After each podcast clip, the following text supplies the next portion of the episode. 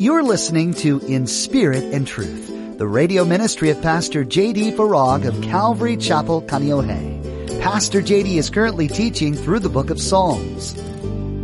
We were not created for this life. We were created for eternity.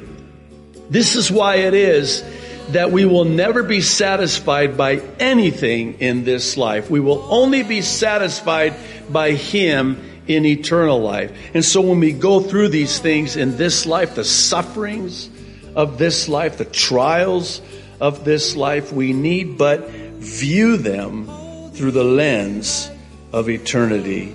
Today, Pastor JD teaches that you'll never be satisfied here in this life.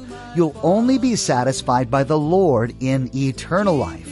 You were not created for this life, but eternal life with the Lord Almighty.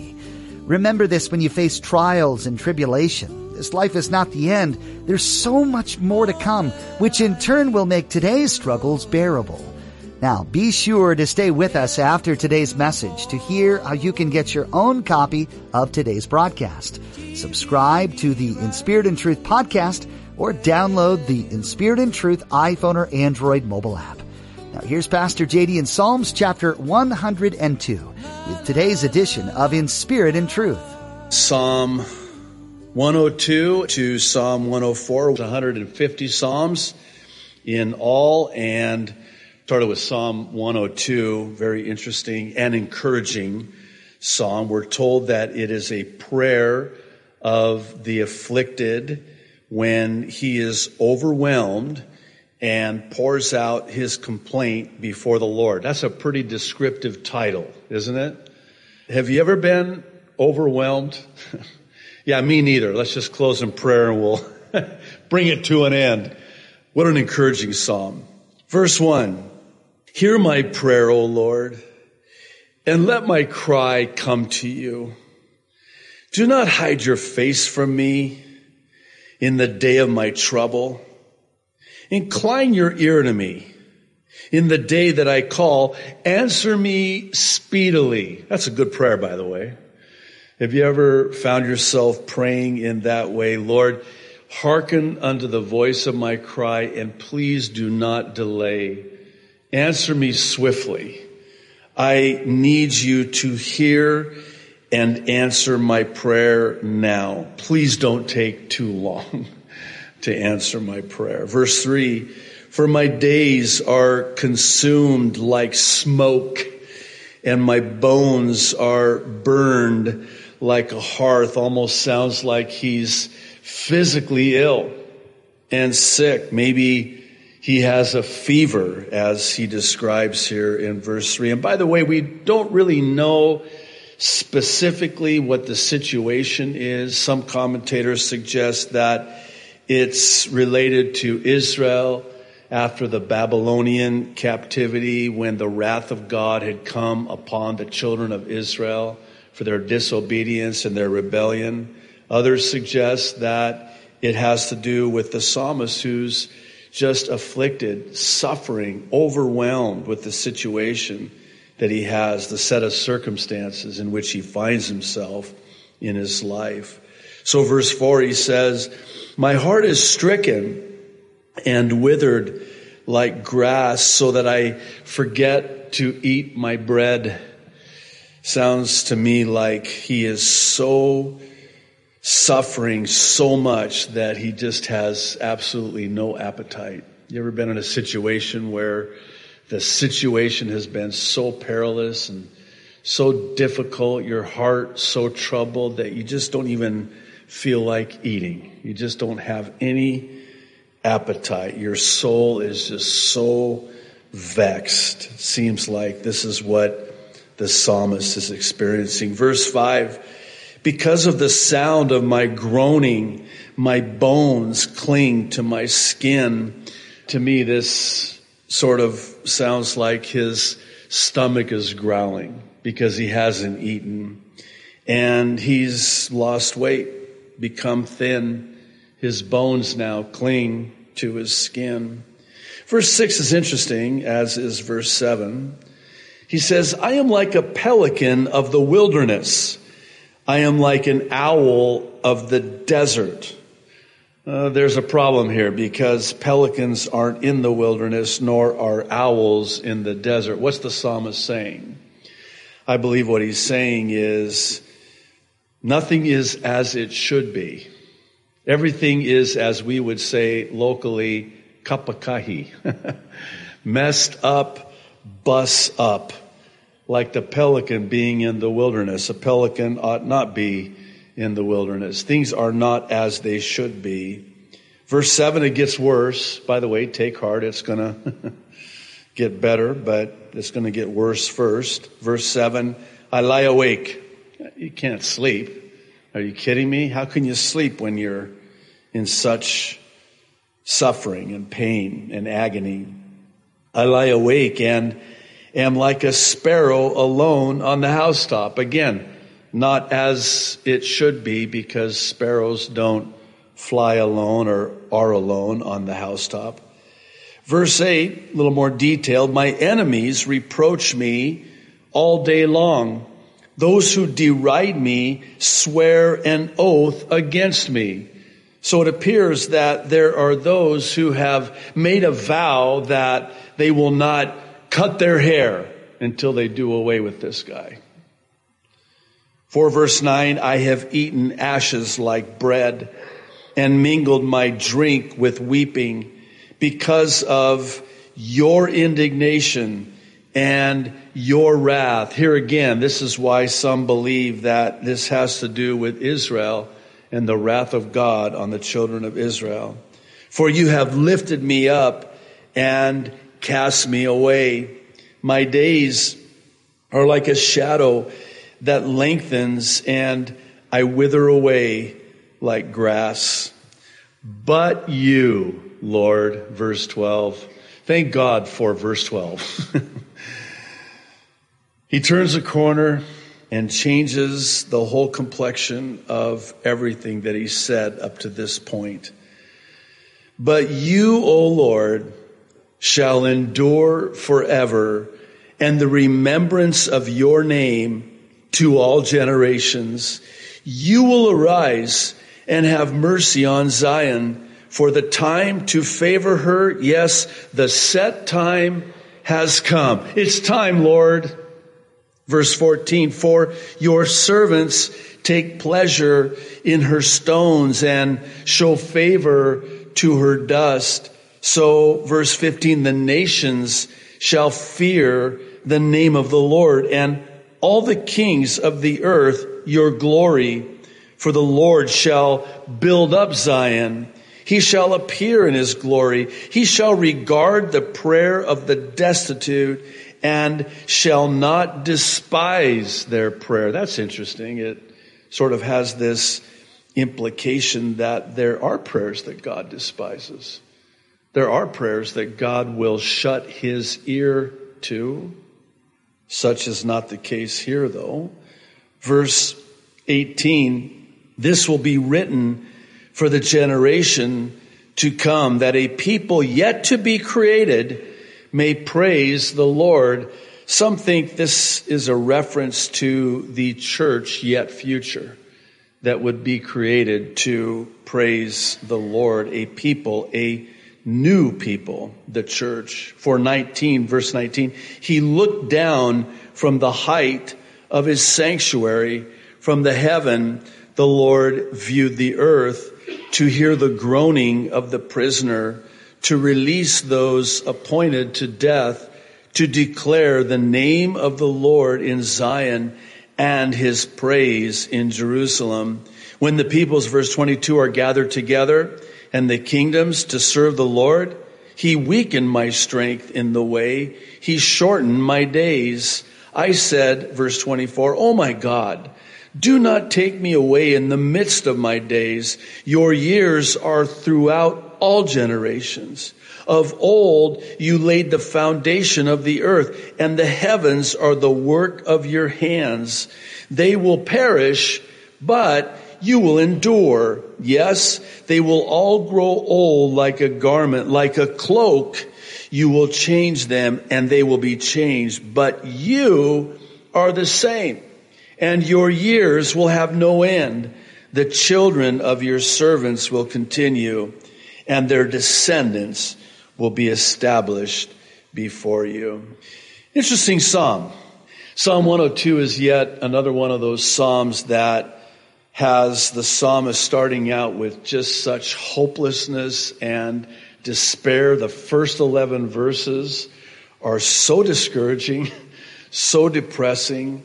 And by verse 12, he turns this corner and the despair and the hopelessness turns into this glorious praise to the Lord. What changed? His circumstances certainly haven't changed. He starts off the psalm with this graphic detail and this graphic description of how much he's suffering, the agony he's in, the pain he's enduring. And then come verse 12, he starts praising God, and yet nothing has really changed. The only thing that has changed is the psalmist. And the reason the psalmist has changed is because the psalmist is clinging to the promises of God, which are, he knows by faith, still yet future. And I think that's the takeaway from the psalm. The takeaway from the psalm is that we go through trials, we go through difficulties in this life, but God. He'll have the final word on whatever it is that we're experiencing in our lives, as difficult as it is. And it's this, for lack of a better way of saying it, forward thinking, if you will. When you sort of fast forward the video of these circumstances to that time yet future when God will set up his kingdom and he will reign in righteousness. It's this looking forward to heaven and viewing everything in this life through the lens of eternal life that awaits. And that's what the psalmist is doing. And that's what changed in the psalmist's heart. To me, it's one of those psalms that is a much needed reminder of whatever we're going through in this life, is easier to get through when we have heaven to look forward to. I love, love how G. Campbell Morgan said it. He said, There is nothing more calculated to strengthen the heart in suffering or inspire the spirit with courage in days of danger and difficulty than the sense of the eternity of God. In it is to be found the certainty, certainty that the purpose defeated today will yet be completed.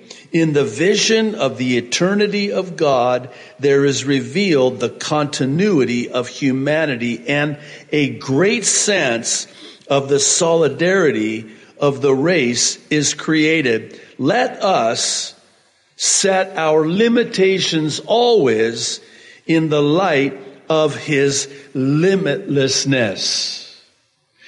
We were not created for this life. We were created for eternity.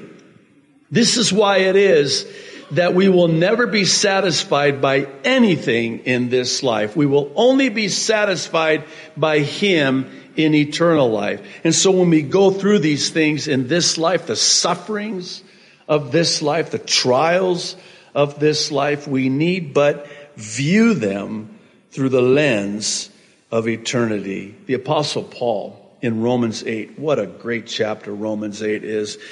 Listen, let me just say parenthetically, if you're really struggling, I would really encourage you to spend some time in Romans chapter 8.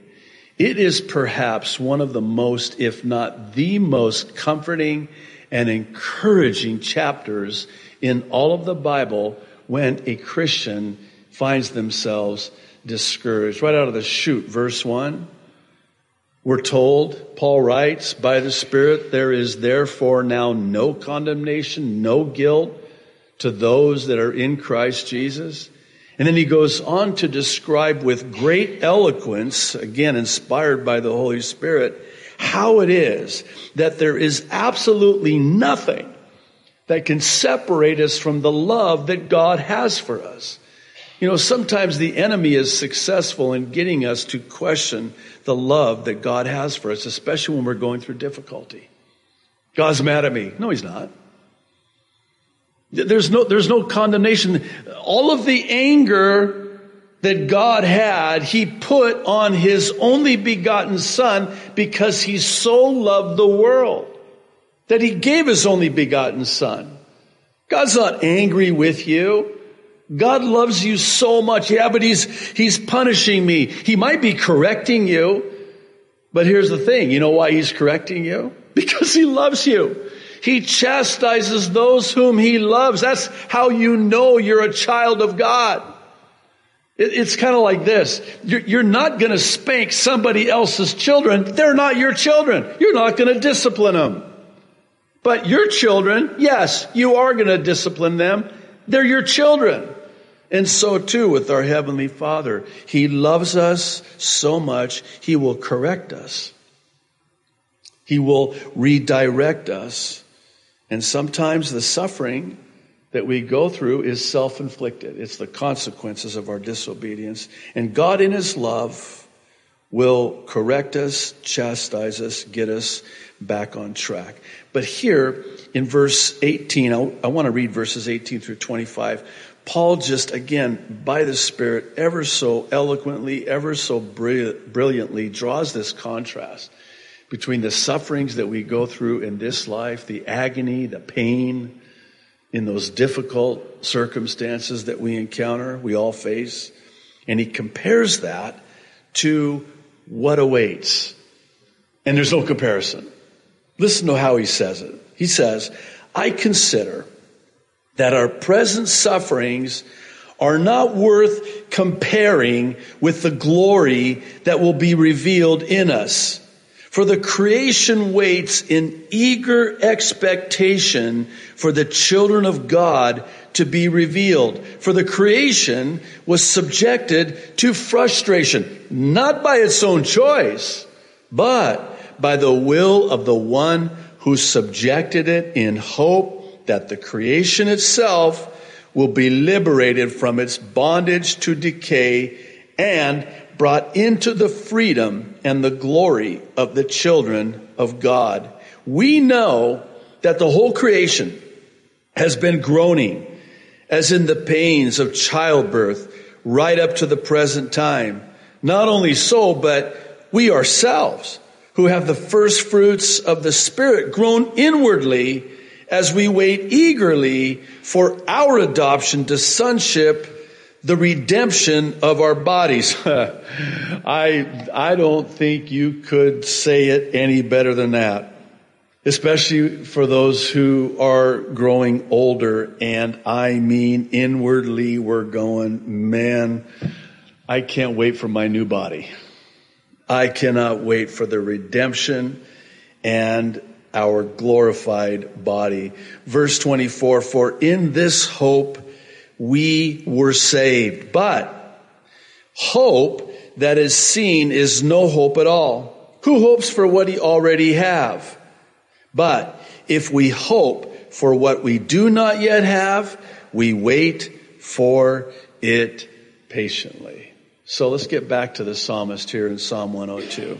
He starts off with a graphic description of his present suffering. And then what changes by the time we get to verse 12 is he's made this comparison that the apostle Paul is talking about to the glory that awaits. And what he finds himself doing is praising God. Thank you, Lord. Praise you, Lord. I know that this suffering is not worthy to be compared with the glory that awaits. Psalm 103. This, we're told, is a Psalm of David. Verse 1 Bless the Lord, O my soul. I want to just stop right there for, for a moment. This is like Psalm 42 and Psalm 43, if you might remember when we were going through those Psalms. Uh, unique to those Psalms and unique to how this Psalm of David starts out. It's not self talk like we understand it. It's more like talking to self. He's talking to himself. He's given himself a good talking to. and he's saying to himself, bless the Lord, O my soul. Now in Psalm 42 and Psalm 43, this is the talk that he's having with himself. He says to himself, Oh my soul, why are you so discouraged? What is going on with you? Why, why are you so downcast? Hope, put your hope in the Lord. You will have reason again to praise the Lord. He's given himself a good talking to.